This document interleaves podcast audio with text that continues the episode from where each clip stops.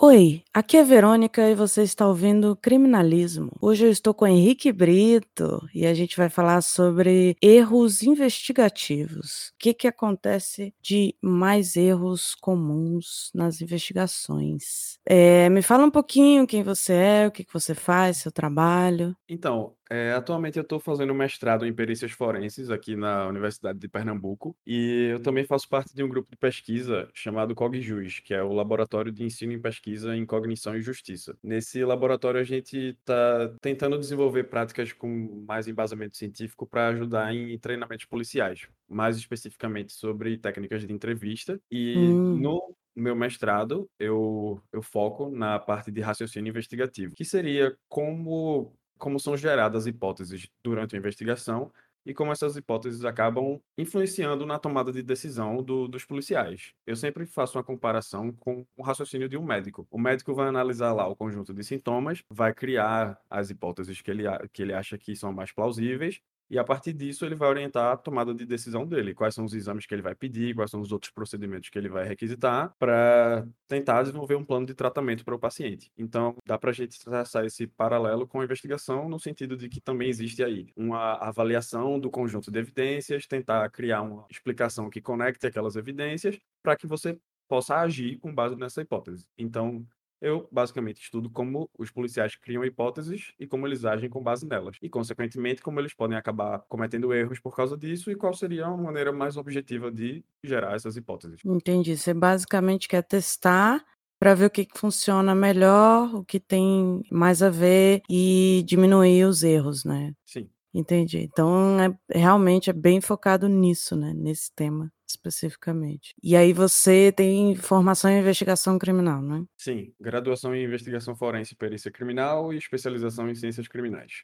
Ah, legal. Formação inteira na área criminal. Basicamente. E o que te levou, assim, a se interessar por essa área, querer trabalhar com erros, né, com hipóteses e testá-las? Isso foi uma coisa que sempre me interessou, porque eu sempre tentei entender como é que se desenvolvia um raciocínio crítico, um raciocínio objetivo. Então, eu tinha esse interesse já mesmo antes de entrar na área criminal. Eu sempre gostei muito de ler, por exemplo, sobre falácias, sobre erros de, de raciocínio em qualquer aplicação, não necessariamente na criminal. E aí, fui me aprofundando na área criminal, depois, enfim, de- quando estava na especialização, percebi que eu estava unindo essas coisas. Eu sempre estava me questionando, pô, mas por que eles não pensaram desse outro jeito? Como é que eles chegaram nessa hipótese? E aí, acabei me interessando muito mais por isso e, e percebi que tinha muita relevância porque tem muitos erros sendo cometidos ainda e não existe um- uma forma sistemática de, de gerar hipóteses. A gente não tem muita coisa sobre isso aqui no Brasil. Na verdade, isso é uma coisa que está crescendo mais agora ao redor do mundo como um todo. Então, você não vai ver, por exemplo, um curso já muito bem estruturado ensinando você a gerar hipóteses do jeito mais objetivo possível e reduzindo drasticamente os erros. Isso está muito mais fragmentado e a gente está tentando juntar aí as evidências científicas para ver o que é que dá para fazer para reduzir esses erros. É muito importante, né, essa parte do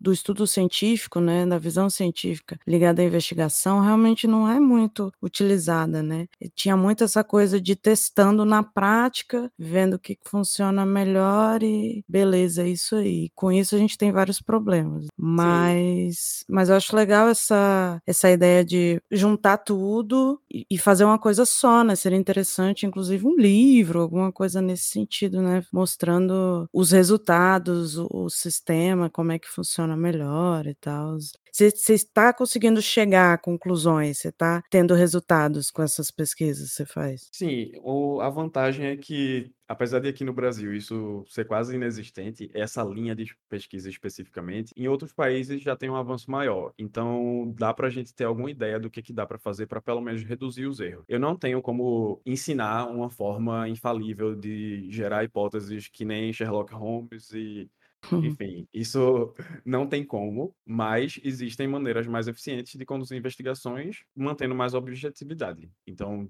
existe uma esperança aí de melhora. E existem erros que não tem jeito, né, que que já tá bem claro, já tá, eh eh, definido que não funciona, né. Sim, tem algumas coisas que são mais evidentes já que, que não funcionam e tem outras que são muito complicadas para gente, a gente dizer. Mas o grande problema disso é porque não existe a prática e a cultura de estar tá fazendo avaliações científicas sobre a eficácia das coisas, no geral, das técnicas, das práticas. E foi como tu falou é, agora há pouco. Existe muito mais esse, essa confiança na experiência. Então, você está lá, você escuta o que o, aquele delegado que está lá há 30 anos está fazendo e aí você reproduz, porque é a voz da experiência. Mas tem algumas pesquisas bem interessantes, inclusive, mostrando que às vezes a experiência pode prejudicar o desempenho da gente. É, é prejudicar, pode prejudicar, inclusive, o, em relação à opinião, né? Você acaba trazendo um, uma carga da sua experiência para os casos já tendo um viés, né, específico com o que você costuma ver. Tem muito isso de existe os crimes que acontecem mais naquele local. E aí o investigador, o delegado, ele já vai pensando nisso. Ah, provavelmente é tráfico ou é gangue, porque a gente já está acostumado a ver isso. Não sei Sim. se eu estou falando besteira ou se faz sentido mesmo.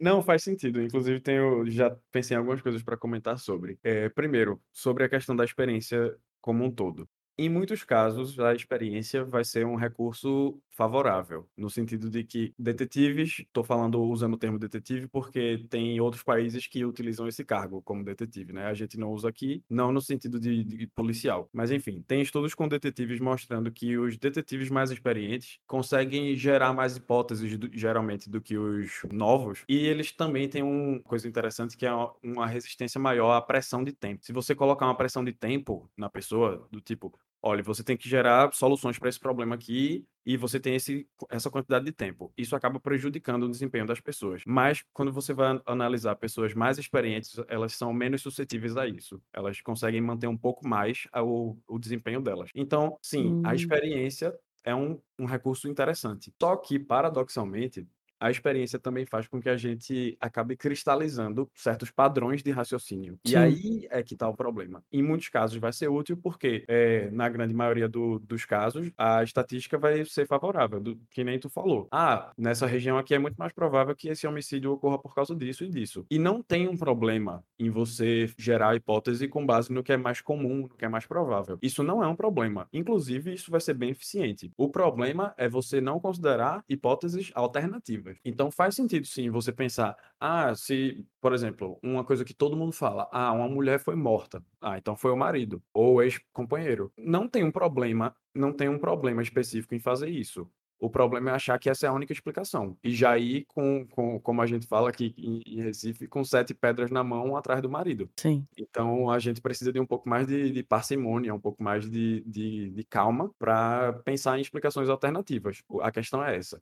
Aí a gente entra num, num, conceito muito importante no raciocínio investigativo, que é o conceito do viés de confirmação, que é essa tendência que todos os seres humanos têm de procurar mais evidências que confirmem as nossas opiniões do que evidências que contrariem as nossas opiniões. E aí é, isso acaba. Oi. Eu, é porque eu costumo dizer que é a gente não está procurando a verdade, a gente está procurando o que faz mais sentido para o que a gente pensa. E não é assim que funciona, né? Na investigação você precisa procurar o que, que aconteceu realmente, não o que, que faz mais sentido para você. Sim, perfeito. Inclusive, essa questão sobre como achar a verdade na investigação é uma discussão muito, muito, muito complicada, porque é, de um lado você vai ter pessoas que vão achar que as ciências forenses e a, a perícia criminal vão conseguir trazer verdades incontestáveis porque são exames científicos. Por outro lado, que aí é um, uma, uma opinião que eu concordo mais, não dá para a gente confiar tanto assim, porque, primeiro, os exames periciais eles têm margem de erro eles podem errar. Segundo, que existe também uma crença de que as evidências falam, de que as evidências dão opiniões incontestáveis, mas na verdade as, as evidências elas não falam. A gente que constrói uma narrativa para tentar conectar essas evidências e dá para fazer essa conexão com mais de um tipo de narrativa. Inclusive, eu tenho um exemplo bem legal para ilustrar isso aqui. É o seguinte: imagina que um, homem foi assassinado na rua, e aí uma testemunha fala que viu uma pessoa correndo, que estava perto do, do, da vítima, e essa pessoa saiu correndo. Aí você prendeu essa, essa pessoa, que era um suspeito, você deteu ela, fizeram um exame de DNA e acharam o sangue da vítima nesse suspeito. E aí você para para pensar nas evidências e tá parecendo um caso muito evidente. Não tinha nenhuma outra pessoa lá que foi vista correndo. Ele estava correndo, como se estivesse fugindo, e ainda por cima tinha sangue da vítima dele. Então, evidentemente, parece que ele foi o responsável por ter cometido o homicídio. Mas Sim. você pode simplesmente pegar essas mesmas evidências e construir uma narrativa diferente, de que esse suspeito estava andando na rua, viu o crime ou viu a vítima e tentou socorrer ela, e por isso se melou no sangue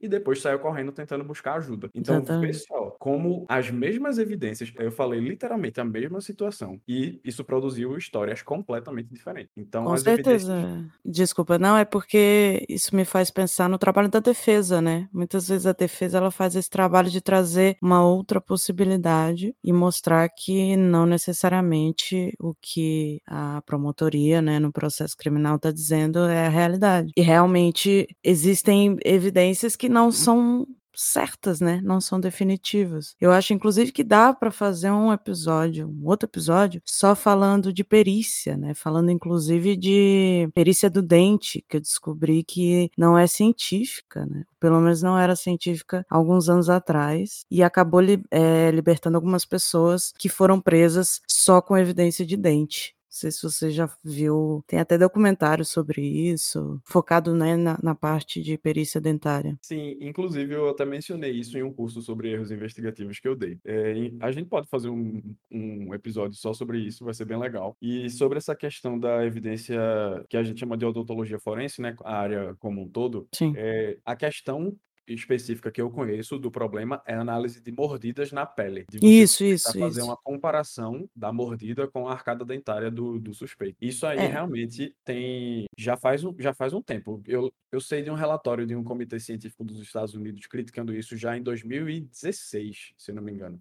Então já faz um tempo que existe esse movimento aí de questionar a validação científica dessa técnica. E aí você tem o Innocence Project também, eh, se manifestando e falando: "Olha, isso aqui não tem embasamento científico, a margem de erro disso aqui é muito alta". E aí, só para adicionar nessa nessa questão, eu eu cito um um um estudo interessante sobre essa essa parte de análise de mordidas, em que colocaram especialistas em em em análise de mordidas para avaliar algumas evidências lá, algumas mordidas. E vários em várias ocasiões eles erraram até se as mordidas eram humanas. Então, Nó até os especialistas têm uma margem de erro altíssima nesse tipo de análise. Aí o problema não é a odontologia forense, o problema é essa técnica especificamente. É importante deixar clara essa informação, porque existem várias técnicas de análise, inclusive para identificar corpos e etcétera, pelo pela arcada dentária, que é importantíssimo, que Sim, que é sim. é válido, é científico, etcétera. Realmente importante deixar claro que é a parte da mordida mesmo, que era o problema. E foi falado no caso do Ted Bundy, inclusive, isso me preocupou bastante quando eu estudei o caso do Ted Bundy. isso agora. Tem uma matéria bem bem legal que, eh, a manchete dela já é falando isso, que se fosse hoje em dia, não daria para condenar ele por causa da da mordida e ele sairia livre. Meu Deus, Ele eu é,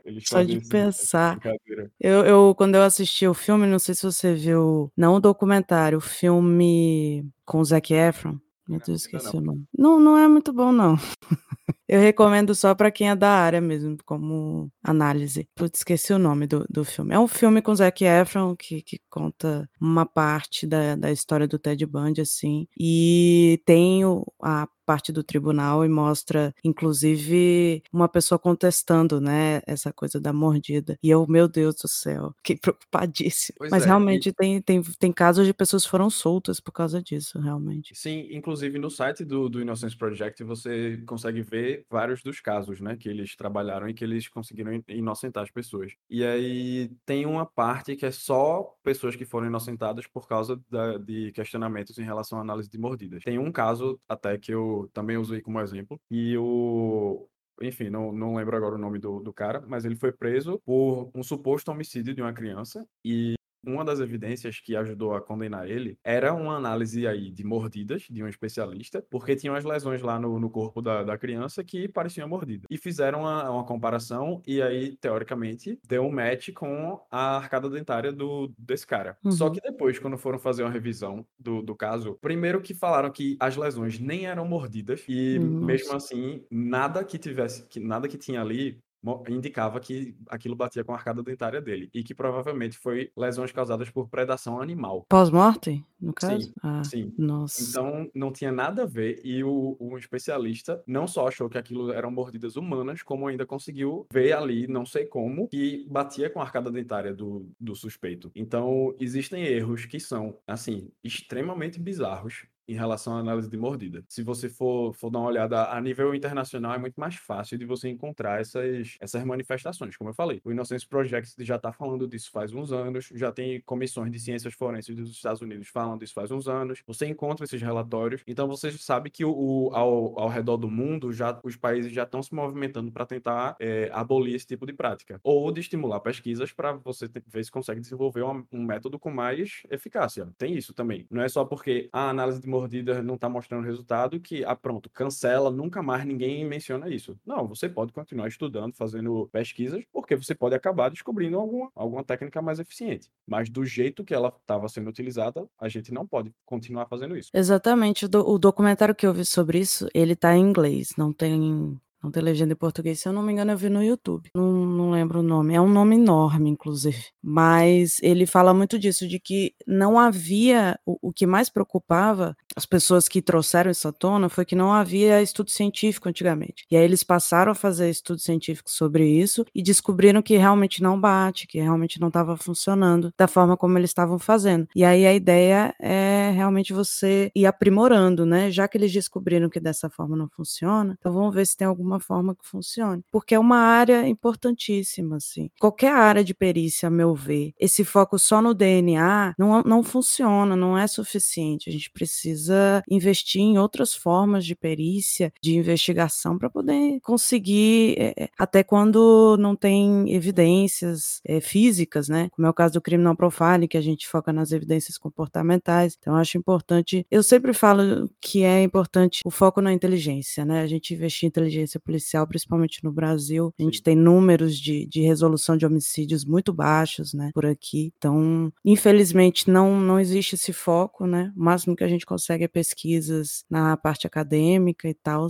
mas a minha ideia é trazer pessoas que falem sobre isso para a gente trazer à tona, tentar dar luz a essas coisas, né? Para mais pessoas se informarem, mais pessoas se interessarem e irem atrás para trabalhar com isso. O trabalho que você está fazendo é importantíssimo, assim. E é único, né? Eu vejo quase ninguém falando sobre isso. Então, só aproveitar para é, é, te dar parabéns realmente por esse trabalho que você está fazendo aí. E sim, de fato, eu também vejo pouquíssimas pessoas falando sobre, sobre erros, sobre as margens de erros do, do- dos exames periciais, e aí fica parecendo que eh, eles são eh, infalíveis. E isso é muito preocupante, porque o que a gente precisa fazer é adotar um sistema de, de validação, de submeter uma técnica a sucessivos e sucessivos testes e sucessivas análises para ver se aquela técnica pode ser implementada. A gente deveria fazer isso. Mas o que aconteceu aqui é que esse, esse processo aí ele foi todo atropelado. A polícia está usando as técnicas sem ter feito a validação e sem saber qual é a taxa de erro, qual é a eficácia daquela técnica. Então a gente tem que reverter aí a situação e começar a fazer testes de validação. Isso também é outro paralelo que eu faço muito com a área de saúde, que é você imaginar o processo de, de uma vacina. Você não vai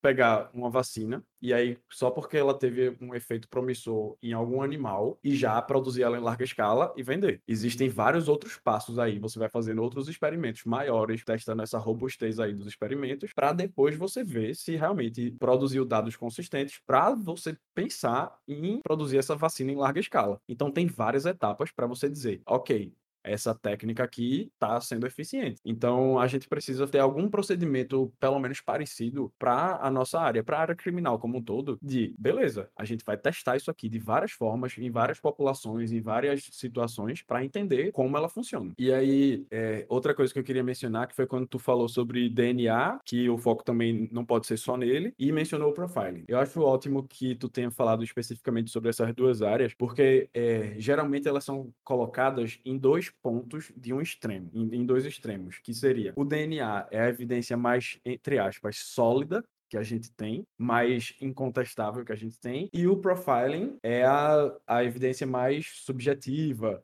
é muito, ah, mas o, o perfilador tá aí usando muito a intuição, esse negócio aí de psicologia não tem muita aplicação prática, não. Então, dá pra gente imaginar isso, né? Eles sendo é, pontos extremos, extremos opostos. Mas tanto o DNA quanto o profiling têm problemas, podem gerar erros, e a gente precisa entender as falhas dessas dessas técnicas. E como eu falei, mesmo que, que o DNA ele, ele tenha uma taxa muito alta de acerto, por exemplo, ah, se eu comparei essa amostra aqui e deu um match com seu DNA, muito provavelmente você, de alguma forma, o seu DNA chegou nessa, nessa evidência. Só que isso não conta a história. Isso não conta como foi, por que, que você fez isso. Que nem o exemplo que eu dei do, do cara que, que tava correndo na rua e tinha sangue do, da vítima no, no, no corpo dele. Você vai fazer o exame de DNA e você vai achar o DNA da vítima nele isso conta a história? Isso não conta. Você que vai ter que interpretar e criar uma narrativa. Então, mesmo o DNA, a gente precisa ter um, um certo cuidado, porque não é só porque um exame de DNA deu positivo, deu um match, e isso tá dizendo que alguém matou outra pessoa. Então, a gente tem que ter esse, esse cuidado. Em relação ao profiling, aí também é uma questão muito controversa, porque primeiro que existem várias formas de você conduzir o perfilamento, de você fazer o profiling. E aí a gente vai ter, né? Análise de evidência comportamental, aí algumas pessoas vão para psicologia investigativa, enfim. E tem essas diferenças aí mais sutis. E também, se você for olhar a opinião de policiais ao redor do mundo, vai encontrar coisas muito divergentes também. No sentido de que tem policial que vai dizer, não, isso aí não tem nada a ver, isso é uma invenção, eles ficam falando umas coisas muito subjetivas que não ajudam em nada. E tem outras pessoas também que, em outro extremo, vão dizer, não, o profiling é ótimo, a gente vai ler a mente do criminoso e vai descobrir aqui pela cena de crime quem foi que fez, mesmo que a polícia não consiga identificar a lista de suspeitos. Então, são duas formas muito não irrazoáveis de, de entender o profiling. Ele tem sim falhas, existem casos documentados de pessoas que foram condenadas injustamente por causa de perfis criminais, mas também tem pesquisas mostrando que, em alguns casos, ele ajuda. Ele ajuda a polícia a economizar recursos, aumenta a, a taxa de elucidação de certos tipos de crimes, e aí a gente tem que ver. Isso geralmente acontece quando é feito de uma maneira científica, com essa testagem, com essa validação. É, porque também você não pode usar o criminal profile como a evidência principal, a mais importante importante ou a única evidência para condenar alguém. A ideia é que seja uma ferramenta auxiliar da investigação para que facilite quando existem poucas ou nenhuma evidência física. É um é como se fosse um, um é um auxílio. Ele está ali para auxiliar. Ele tem um processo que precisa ser feito também e não é intuitivo. Então, problema eu acho que que existe principalmente é não tem a formação correta, né? A pessoa acha que não precisa de formação para trabalhar na área, precisa de uma formação, precisa de um conhecimento, principalmente se for usar o, a psicologia investigativa e a análise de evidências, porque elas têm esse, toda essa sistemática que a gente fala que é necessária dentro da investigação. Profile ele tem uma sistemática. Existe controvérsia, existe problemas, existe, mas ela tem uma sistemática que precisa ser levada perfeitamente, digamos assim. E ser humano, né? Ser humano ele é falho. Se você vai usar uma pessoa como ferramenta de investigação, você está sujeito a falha, porque a própria pessoa está sujeito à falha, né? Essa coisa mesmo que a gente falou de você, ao invés de procurar o que aconteceu, você procurar o que faz mais sentido para você. Se a pessoa ela vai carregada de julgamentos, carregada de visões específicas de mundo, espera que seja uma determinada coisa, a gente vai mais provavelmente chegar ao erro. Então, não é uma prática fácil. E eu também não acho que qualquer pessoa que consegue usar o criminal profile apesar da gente querer que o máximo de pessoas conheçam, que o máximo de pessoas entendam e que policiais tentem utilizar essa prática, não é simples, como parece. Não é uma coisa assim, ah, vou ler um livro aqui, pronto, já sei como é que funciona, tal. O DNA é a mesma coisa, você falou da parte da história, mas tem a parte da cadeia de custódia também. Se não tiver uma cadeia de custódia feita corretamente, seguindo os passos certinho, esse DNA pode estar tá contaminado. Sim. Existem casos, inclusive, de adulteração, né, de resultados dos próprios peritos. Então, a gente precisa ter um, não só um, uma sistemática, mas que tenha uma forma de você rastrear essa sistemática para compreender como é que foi que chegou no resultado final, né? Não é tão simples. Pronto, eu acho perfeito tu ter mencionado isso de você poder rastrear o, os procedimentos, porque existem várias formas de você dizer que você está fazendo um perfilamento. Por exemplo, você pode chegar e dizer, ah, o, o criminoso usa vermelho porque isso tem um valor simbólico para ele, enfim, e você não tem muito embasamento para estar tá fazendo aquela inferência. Outra coisa é você chegar e falar, ó, com base nas pesquisas aqui sobre sei lá, sobre agressores sexuais de desconhecidos, geralmente o que tem se encontrado é que 80% deles acabam deixando material genético, acabam deixando sêmen na cena de crime. Então existe uma probabilidade muito grande que vocês, que a polícia vai encontrar sêmen na cena de crime, dadas as características da cena e do que aconteceu. Então, são duas maneiras muito diferentes de você estar tá executando esse, esse perfilamento aí. Então, eu acho extremamente importante que exista essa prática de você embasar o que você está falando nas pesquisas e não de ficar tentando fazer inferências que eu chamo de, de ler a mente. Então, Sim. a gente não está em Criminal Minds. A gente não tem como ler a mente e adivinhar motivos da, das pessoas. Então, o que a gente pode fazer é isso: é ler pesquisas sobre o comportamento de criminosos e usar isso para ajudar a polícia. Por exemplo, tem uma uma, pesquisadora chamada Brianna Fox, que é da Universidade de, da South Florida. Ela trabalha com psicologia investigativa e acho que ela, eu acho que ela nomeia offender profiling. E ela fez, um, ela fez umas tipologias de invasores domésticos. E aí ela analisou, viu, ó, geralmente esse, esse quando a gente encontra a cena de invasão desse jeito aqui, geralmente é um invasor mais velho, que, que tem já um, um, outro trabalho. Aí, se a gente encontra a cena de invasão desse jeito aqui, muito mais desorganizado, geralmente é um invasor mais novo, que já tem um contato com a polícia antes. E aí, ela testou esses modelos e ajudou muito na resolução de, desse tipo de crime. Então, ela usou isso que a gente está dizendo que deveria ser o, a regra, que deveria ser o padrão, de você cria os modelos teóricos com base nas pesquisas prévias, tenta usar experimentos para testar a eficácia desses modelos e sem fazer essas adivinhações. Ela não está lendo a mente, ela não está dizendo, ah, ele está invadindo a casa porque isso tem um valor simbólico e é por isso que ele quis invadir. E você não tem como, como rastrear como foi que, que essa conclusão foi gerada, sabe? Sim, não tem como. Você tem que ter um, uma análise por trás para você compreender o resultado. Você tem que entender de onde veio aquilo ali. Ela precisa ter um, uma corrente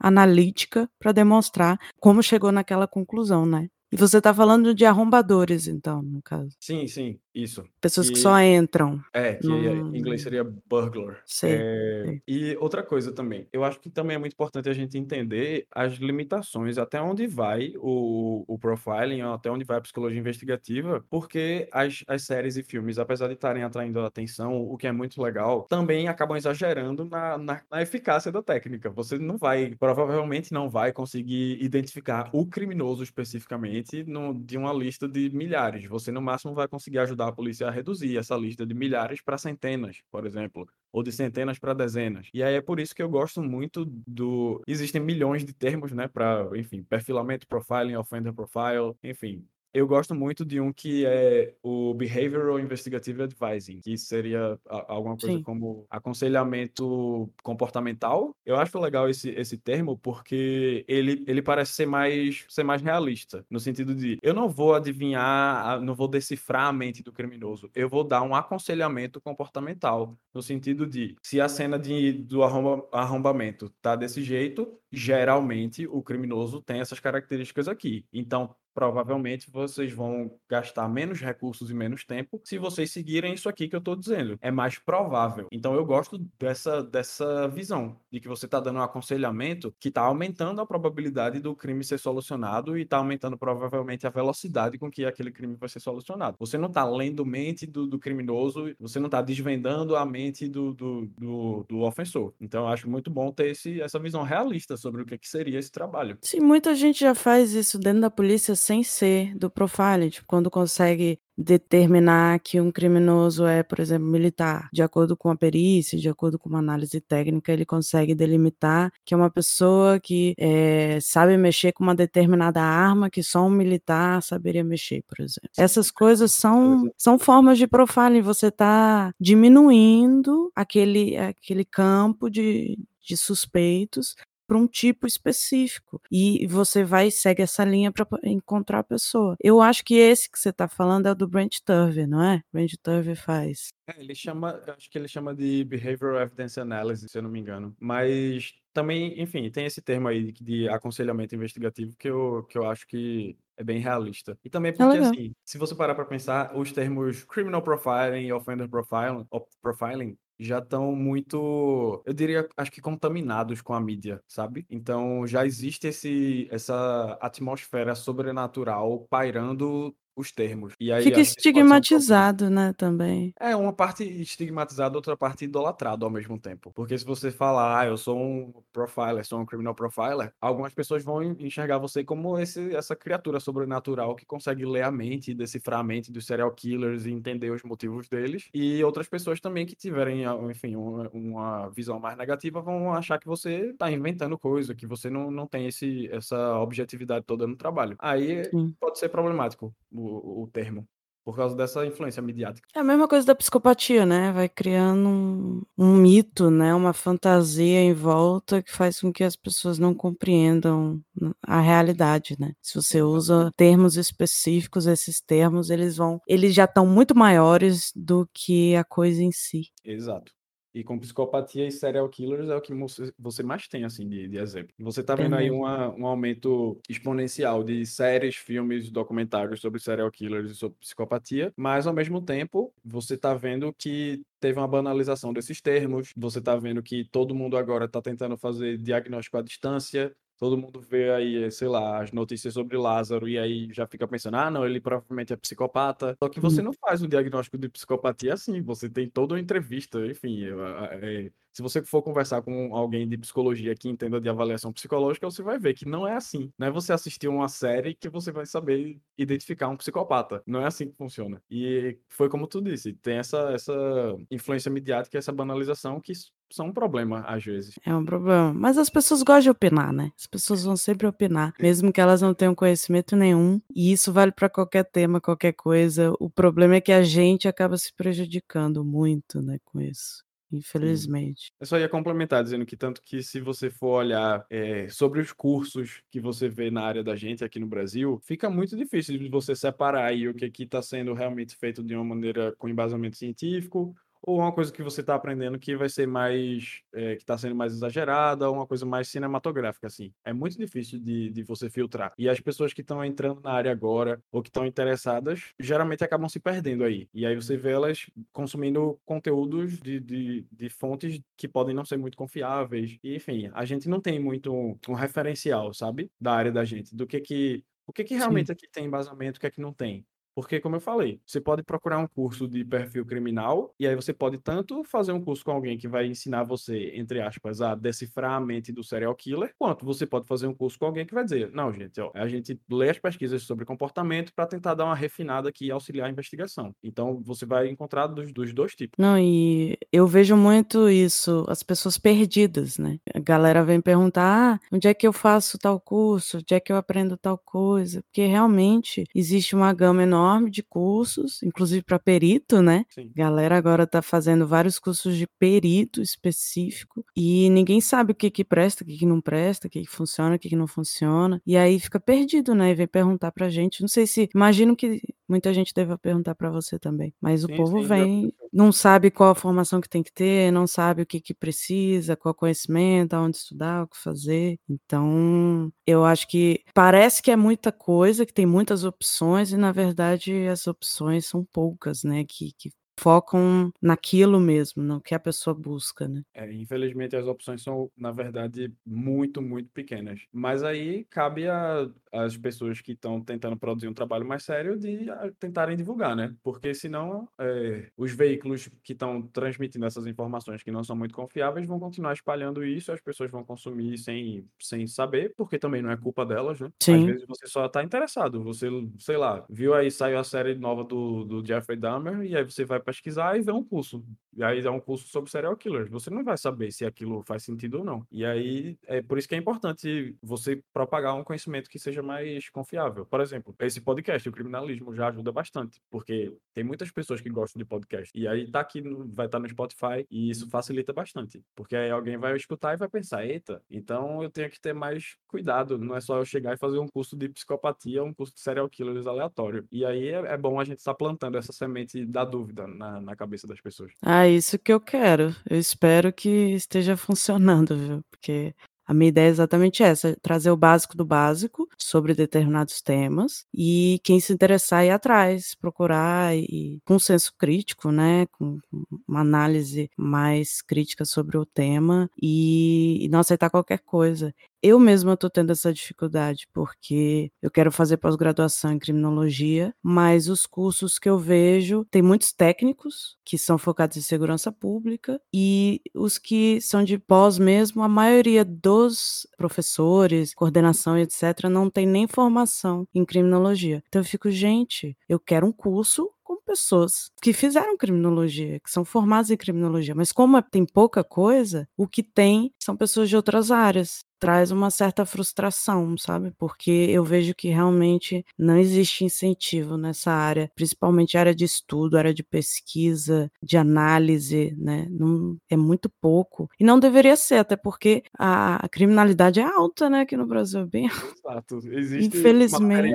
de estudo, existe de sobra aqui. Que Só doidice, que né? Existe, é, isso, isso me lembra, me faz pensar, assim, em dois problemas que eu sempre, eu sempre acabo lembrando. O primeiro deles é em relação relação à, falta de conhecimento sobre metodologia científica. Todo mundo que discutir comigo, ou todo mundo que me vê dando aula, vai cansar de me ouvir falando isso, que é a gente não aprende sobre metodologia científica. A gente não aprende isso na escola, nem na faculdade, nem na graduação, nem na pós-graduação. Às vezes você vai fazer faz um mestrado e você ainda não, não sabe diferenciar as metodologias, o que é, que é uma revisão sistemática, o que é, que é uma meta-análise, para que, que isso serve, o que é um ensaio randomizado, um experimento randomizado randomizado. E eu tive esse problema e a maior parte disso eu aprendi sozinho. Isso é extremamente importante para que a gente consiga filtrar o, as informações. Por exemplo, é a detecção de mentiras por microexpressões faciais, porque Sim. é uma coisa que é ensinada como sendo científica, e você vai ver que quem ensina vai acabar citando alguns artigos científicos, só que, na verdade, isso é uma técnica que não tem validação científica. Mas aí você fica nessa.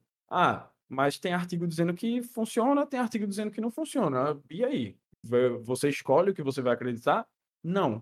Você avalia a metodologia dos artigos e aí você vai ver que os artigos que falam que não funciona são milhões de vezes mais robustos e mais confiáveis do que os que falam que funciona. Até porque vários dos que falam que funciona estão muito desatualizados já. Então, é. esse tipo de discernimento você consegue por meio do estudo de metodologia científica. Só que aí não existe geralmente essa cultura, é uma coisa meio chata, é meio entediante, você fica, ah, por que, que eu vou ter que entender essa, essas burocracias todas aqui? E realmente, não é. É muito mais legal você estar tá lendo sobre a, a, mente dos serial killers do que você estar tá lendo sobre o que é um experimento randomizado duplo cego. Eu entendo. Só que a questão é que a falta do conhecimento sobre o que é um, um experimento randomizado vai fazer, vai lhe prejudicar muito no futuro. Sem dúvida. Eu acho que a parte, a área de humanas tem isso muito mais forte, porque galera não vê como ciência, né? É humanas. Ah, você é de humanas, entendeu? Então, a gente aprende o método científico, mas de uma forma muito rasa, muito simples, só para fazer TCC, monografia e pronto, acabou, né? Realmente a gente não aprende como é feito, né? Os tipos de análise científica, porque a pessoa só pensa assim, ah, tem um artigo que fala sobre, acabou. E só a pessoa vira autoridade, né? Ela vira autoridade, tipo, ah, eu li um artigo que falou tal coisa, e a galera fala, nossa, ele leu um artigo, então acabou. Basta ter um artigo sobre aquele assunto que é definitivo. E não é, existem artigos de todos os tipos, de, de falando que sim, falando que não. Você tem que analisar como o artigo foi feito, né? Como chegou àquela conclusão. Não é só existe um artigo falando isso, né? É, e se você parar para pensar, se você quiser procurar, você vai achar um artigo falando o que você quiser. É sério. Existem artigos das formas mais malucas que você conseguir imaginar. E isso também é outro problema que é em relação relação às publicações científicas. Tem muitas revistas que não levam isso muito a sério e estão querendo só publicar e também tem pesquisadores que só estão querendo essas revistas que estão publicando indiscriminadamente mesmo. Então, tem esse problema. Você tem que saber navegar nesse oceano de artigos, porque senão você vai achar que é tudo igualmente relevante, mas não é. Na verdade, a grande maioria não vai servir. A grande maioria dos artigos não é confiável. Então, você tem que saber peneirar e ver o que é que lhe serve. E aí, realmente, como tu falou, na área de humanas, o que é muito mais provável que você saiba de pesquisa é saber fazer pesquisa com entrevista, saber fazer alguma pesquisa é, qualitativa, talvez fazer revisão narrativa de artigo. Mas as outras coisas, por exemplo, o que é considerado o mais importante de, de evidência científica para testar a eficácia de alguma coisa é uma meta-análise, que é uma revisão sistemática que vai ter uma análise estatística lá, mostrando para onde esses artigos, esses experimentos que foram analisados estão apontando, se eles estão apontando mais para funciona ou mais para não funciona, e se funciona, qual é a magnitude aí desse efeito. Então tem uma parte de estatística. Só que eu não aprendi isso na faculdade. Geralmente as pessoas não vão aprender isso, por exemplo, fazendo psicologia. Só se você procurar ou se você se interessar para ir para essa parte de psicometria e aí você vai se aprofundar. Mas, no geral, as pessoas se formam sem saber. Realmente. E, e é uma forma de você filtrar, né? Você faz. Você, você chega à conclusão, uma conclusão específica de acordo com a análise de vários casos, né? De vários artigos e tal. Não conhecia, não. Como é que é meta-análise? É, meta-análise. Meta-análise. Olha aí, a gente acabou indo para outro lugar, né? No final Foi. das contas. Foi, Ia falar realmente. de erros, a gente começou a, a falar. Eu gostei, gostei bastante, achei bem interessante. Para finalizar, eu só eu acho que vale a pena a gente lembrar desse exemplo que eu dei do, do cara correndo que estava com sangue da vítima porque ele ilustra muito bem que, na verdade, as evidências não são incontestáveis, as evidências não estão falando a verdade absoluta para a gente. Tem uma uhum. citação, inclusive, de um pesquisador chamado Itiel Dror, que é, ele atualmente é uma das pessoas assim mais eminentes que nesse campo de erros investigativos. E ele fala: é verdade que as evidências não mentem, mas também é verdade que as evidências não falam. Então a gente tem que parar de achar que as evidências estão lá dizendo a verdade absoluta para a gente, porque na verdade é a gente que está inventando uma narrativa narrativa para fazer sentido daquela evidência. E aí dá para você criar várias narrativas. Então você não pode confiar na narrativa que faz mais sentido para você. Sim, é realmente isso. Você falando isso, você me fez lembrar de um caso, não sei se, se você ouviu falar, de um homem que é, morreu com uma. Ele tinha alguma coisa na cabeça. Ele levou um, uma contusão, digamos assim, na cabeça. Uma ferida na cabeça. E aí acharam que era homicídio e foram investigar para entender o que teria, qual instrumento teria feito aquela ferida e tal, teria machucado ele, matado ele. Só que ele estava sozinho, numa situação específica, dentro de casa, e a galera não conseguia entender, não conseguia desvendar, até que eles descobriram que na verdade foi um animal. Um animal tinha batido na cabeça dele e ele morreu. Agora eu não vou lembrar qual era o animal, mas isso não é um caso isolado, já vi mais de um caso nesse sentido, de que um animal teria feito um, uma ferida na cabeça da pessoa que parecia ferida de, de um instrumento, acho que é contundente, não, é aquele corto contundente. Corto contundente. Se você tivesse simplesmente olhado a ferida e falado, ah, instrumento corto contundente, ia pensar em homicídio, mas não necessariamente. Eles descobriram que tem um animal específico naquela área que ataca em determinadas situações e tudo batia para que fosse realmente esse animal e não um instrumento, sabe? Pronto, isso foi outro exemplo muito bom de como as evidências por si só não vão dizer nada. A gente tem que entender o contexto delas. E aí por isso a gente precisa desenvolver um raciocínio crítico, a gente precisa entender do que é realmente ciência, de como pensar de uma maneira científica e tudo isso é muito importante, porque não adianta você saber usar técnicas mais avançadas, por exemplo, se você sabe usar um espectrômetro de massa ou se você você sabe fazer uma análise de DNA, se você não sabe os princípios básicos de como raciocinar para interpretar aquilo. Então a gente tem que construir essa base primeiro. Antes de você querer fazer um perfilamento aí de, de um serial killer, você tem que saber pensar como um cientista. Ó, oh, essa aí gostei. Frase de efeito. É, eu tenho várias frases de efeito. É mais forte do que eu. Mas eu gostei bastante, realmente. Não adianta, se você não tiver um pensamento científico, né? Se você não tiver uma visão científica, como é que você quer analisar uma cena de crime, como é que você quer fazer uma investigação. E ninguém pensa sobre isso, ninguém fala sobre isso, né. Você e o Denis, eu acho que são as únicas pessoas que focam nesse lado científico e falam sobre isso, né, impressionante. É, a gente tá trabalhando duro pra tentar propagar isso mais no Brasil. É, vamos tentar, eu vou eu vou entrar nessa também, começar a Pronto, entrar. perfeito. Quanto mais ajuda, melhor.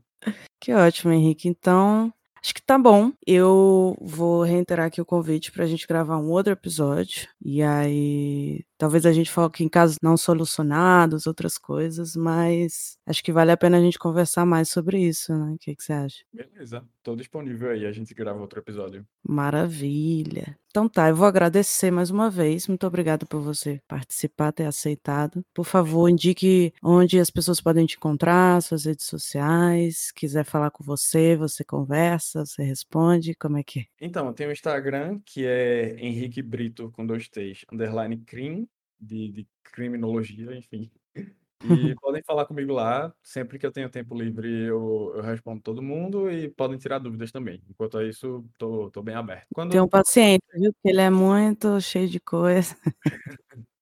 É, assim, eu não garanto responder rápido, mas eu eu sempre respondo. E quando a gente quando tiver pronto o episódio, eu a gente compartilha e e eu compartilho no Instagram, que aí o pessoal vê lá a minha Maravilha. Então, por favor, procurem ele, enche o saco dele, fala: "Quero fazer pesquisa, quero trabalhar com isso", que a gente tá precisando de pessoas pra pesquisar, pra trazer mais esse lado científico, né, pra investigação. Exato. E é isso, muito obrigado e até mais. Obrigado, Verônica, foi um prazer e nos vemos aí nos próximos episódios. Exatamente.